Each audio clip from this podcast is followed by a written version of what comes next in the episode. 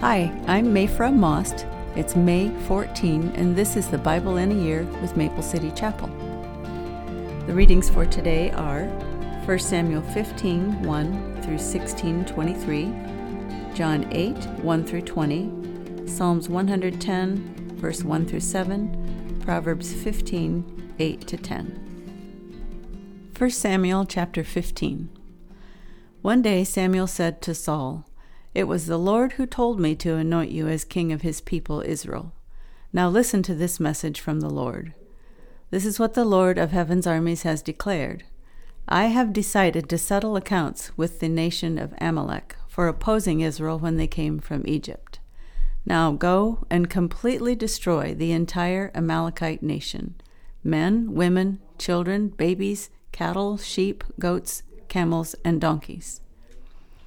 So Saul mobilized his army at Telaim. There were 200,000 soldiers from Israel and 10,000 men from Judah. Then Saul and his army went to a town of the Amalekites and lay in wait in the valley. Saul sent this warning to the Kenites Move away from where the Amalekites live, or you will die with them. For you showed kindness to all the people of Israel when they came up from Egypt. So the Kenites packed up and left. Then Saul slaughtered the Amalekites from Havilah all the way to Shur, east of Egypt. He captured Agag, the Amalekite king, but completely destroyed everyone else. Saul and his men spared Agag's life and kept the best of the sheep and goats, the cattle, the fat calves, and the lambs. Everything, in fact, that appealed to them. They destroyed only what was worthless or of poor quality. Then the Lord said to Samuel, I am sorry that I ever made Saul king, for he has not been loyal to me and has refused to obey my command. Samuel was so deeply moved when he heard this that he cried out to the Lord all night. Early the next morning, Samuel went to find Saul. Someone told him Saul went to the town of Carmel to set up a monument to himself. Then he went on to Gilgal. When Samuel finally found him, Saul greeted him cheerfully. May the Lord bless you, he said. I have carried out the Lord's command. Then what is all the bleating of sheep and goats and the lowing of cattle I hear? Samuel, Samuel demanded. It's true that the army spared the best of the sheep, goats, and cattle, Saul admitted, but they are going to sacrifice them to the Lord your God. We have destroyed everything else. Then Samuel said to Saul, Stop. Listen to what the Lord told me last night. What did he tell you? Saul asked. And Samuel told him, Although you may think little of yourself, are you not the leader of the tribes of Israel? The Lord has anointed you king of Israel. And the Lord sent you on a mission and told you, Go and completely destroy the sinners, the Amalekites, until they are all dead. Why haven't you obeyed the Lord? Why did you rush for the plunder and do what was evil in the Lord's sight. But I did obey the Lord, Saul insisted. I carried out the mission he gave me. I brought back King Agag, but I destroyed everyone else. Then my troops brought in the best of the sheep, goats, cattle, and plunder to sacrifice to the Lord your God in Gilgal. But Samuel replied, What is more pleasing to the Lord, your burnt offerings and sacrifices, or your obedience to his voice. Listen, obedience is better than sacrifice, and submission is better than offering the fat of rams. Rebellion is as sinful as witchcraft, and stubbornness as bad as worshipping idols. So, because you have rejected the command of the Lord, he has rejected you as king. Then Saul admitted to Samuel, Yes, I have sinned. I have disobeyed your instructions and the Lord's command. For I was afraid of the people and did what they demanded. But now, please forgive my sin and come back with me so that I may worship the Lord. But Samuel replied, I will not go back with you. Since you have rejected the Lord's command, he has rejected you as king of Israel. As Samuel turned to go, Saul tried to hold him back and tore the hem of his robe. And Samuel said to him, The Lord has torn the kingdom of Israel from you today and has given it to someone else, one who is better than you, and he who is the glory of Israel will not lie, nor will he change his mind, for he is not human that he should change his mind. Then Saul pleaded again, I know I have sinned, but please at least honor me before the elders of my people and before Israel by coming back with me so that I may worship the Lord your God. So Samuel finally agreed and went back with him, and Saul worshiped the Lord. Then Samuel said, Bring King Agag to me. Agag arrived full of hope, for he thought, Surely the worst is over, and I have been spared. But Samuel said, As your sword has killed the sons of many mothers, now your mother will be childless. And Samuel cut Agag to pieces before the Lord at Gilgal. Then Samuel went home to Ramah, and Saul returned to his house at Gibeah of Saul. Samuel never went to meet with Saul again, but he mourned constantly for him, and the Lord was sorry he had ever made Saul king of Israel. Chapter 16 Now the Lord said to Samuel, You have mourned long enough for Saul. I have rejected him as king of Israel, so fill your flask with olive oil and go to Bethlehem. Find a man named Jesse who lives there, for I have selected one of his sons to be my king. But Samuel asked, How can I do that? If Saul hears about it, he will kill me. Take a heifer with you, the Lord replied, and say that you have come to make a sacrifice to the Lord. Invite Jesse to the sacrifice, and I will show you which of his sons to anoint for me. So Samuel did as the Lord instructed. When he arrived at Bethlehem, the elders of the town came trembling to meet him. What's wrong? they asked. Do you come in peace? Yes, Samuel replied. I have come to sacrifice to the Lord. Purify yourselves and come with me to the sacrifice. Then Samuel performed the purification rite for Jesse and his sons and invited them to the sacrifice too. When they arrived, Samuel took one look at Eliab and thought, Surely this is the Lord's anointed. But the Lord said to Samuel, Don't judge by his appearance or height, for I have rejected him. The Lord doesn't see things the way you see them.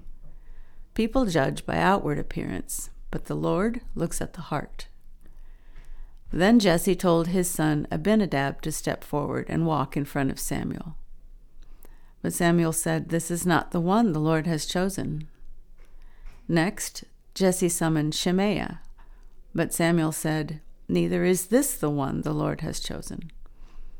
In the same way, all seven of Jesse's sons were presented to Samuel. But Samuel said to Jesse, The Lord has not chosen any of these.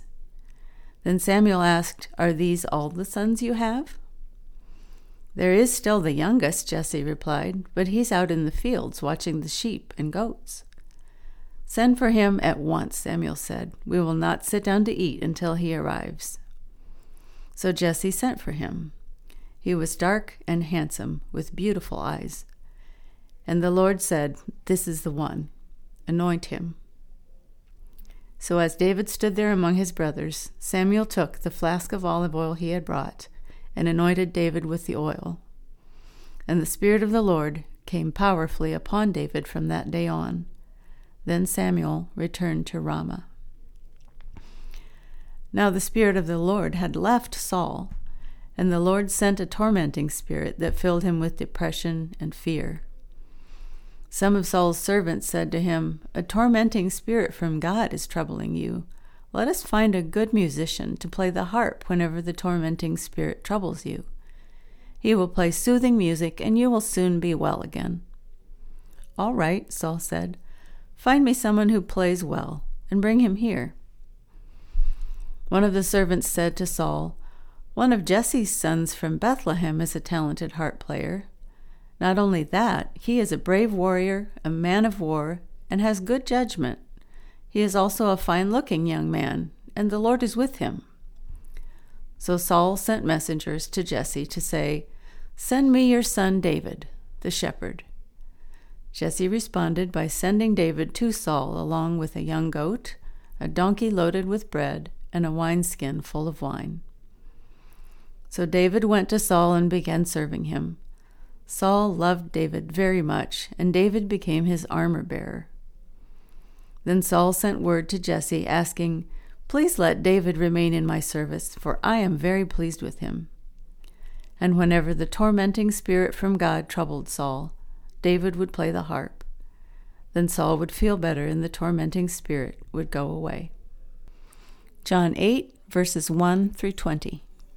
Jesus returned to the Mount of Olives, but early the next morning he was back again at the temple. A crowd soon gathered, and he sat down and taught them. As he was speaking, the teachers of religious law and the Pharisees brought a woman who had been caught in the act of adultery. They put her in front of the crowd. Teacher, they said to Jesus, this woman was caught in the act of adultery. The law of Moses says to stone her. What do you say?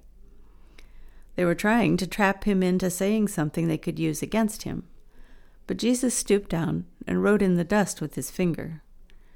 They kept demanding an answer, so he stood up again and said, All right, but let the one who has never sinned throw the first stone. Then he stooped down again and wrote in the dust. When the accusers heard this, they slipped away, one by one, beginning with the oldest until only Jesus was left in the middle of the crowd with the woman. Then Jesus stood up again and said to the woman, Where are your accusers? Didn't even one of them condemn you? No, Lord, she said. And Jesus said, Neither do I. Go and sin no more. Jesus spoke to the people once more and said, I am the light of the world. If you follow me, you won't have to walk in darkness because you will have the light that leads to life. The Pharisees replied, You are making those claims about yourself. Such testimony is not valid. Jesus told them, These claims are valid, even though I make them about myself. For I know where I came from and where I am going, but you don't know this about me. You judge me by human standards, but I do not judge anyone. And if I did, my judgment would be correct in every respect, because I am not alone. The Father who sent me is with me. Your own law says that if two people agree about something, their witness is accepted as fact. I am one witness, and my Father who sent me is the other. Where is your Father? they asked. Jesus answered, Since you don't know who I am, you don't know who my Father is. If you knew me, you would also know my Father. Jesus made these statements while he was teaching in the section of the temple known as the treasury, but he was not arrested because his time had not yet come. Psalm 110, verses 1 through 7. The Lord said to my Lord, Sit in the place of honor at my right hand until I humble your enemies, making them a footstool under your feet. The Lord will extend your powerful kingdom from Jerusalem. You will rule over your enemies. When you go to war, your people will serve you willingly. You are arrayed in holy garments, and your strength will be renewed each day like the morning dew. The Lord has taken an oath and will not break his vow. You are a priest forever in the order of Melchizedek. The Lord stands at your right hand to protect you. He will strike down many kings when his anger erupts. He will punish the nations and fill their lands with corpses. He will shatter heads over the whole earth, but he himself will be refreshed from brooks along the way. He will be victorious. Proverbs 15, verses 8 to 10. The Lord detests the sacrifice of the wicked, but he delights in the prayers of the upright. The Lord detests the way of the wicked, but he loves those who pursue godliness. Whoever abandons the right path will be severely disciplined. Whoever hates correction will die.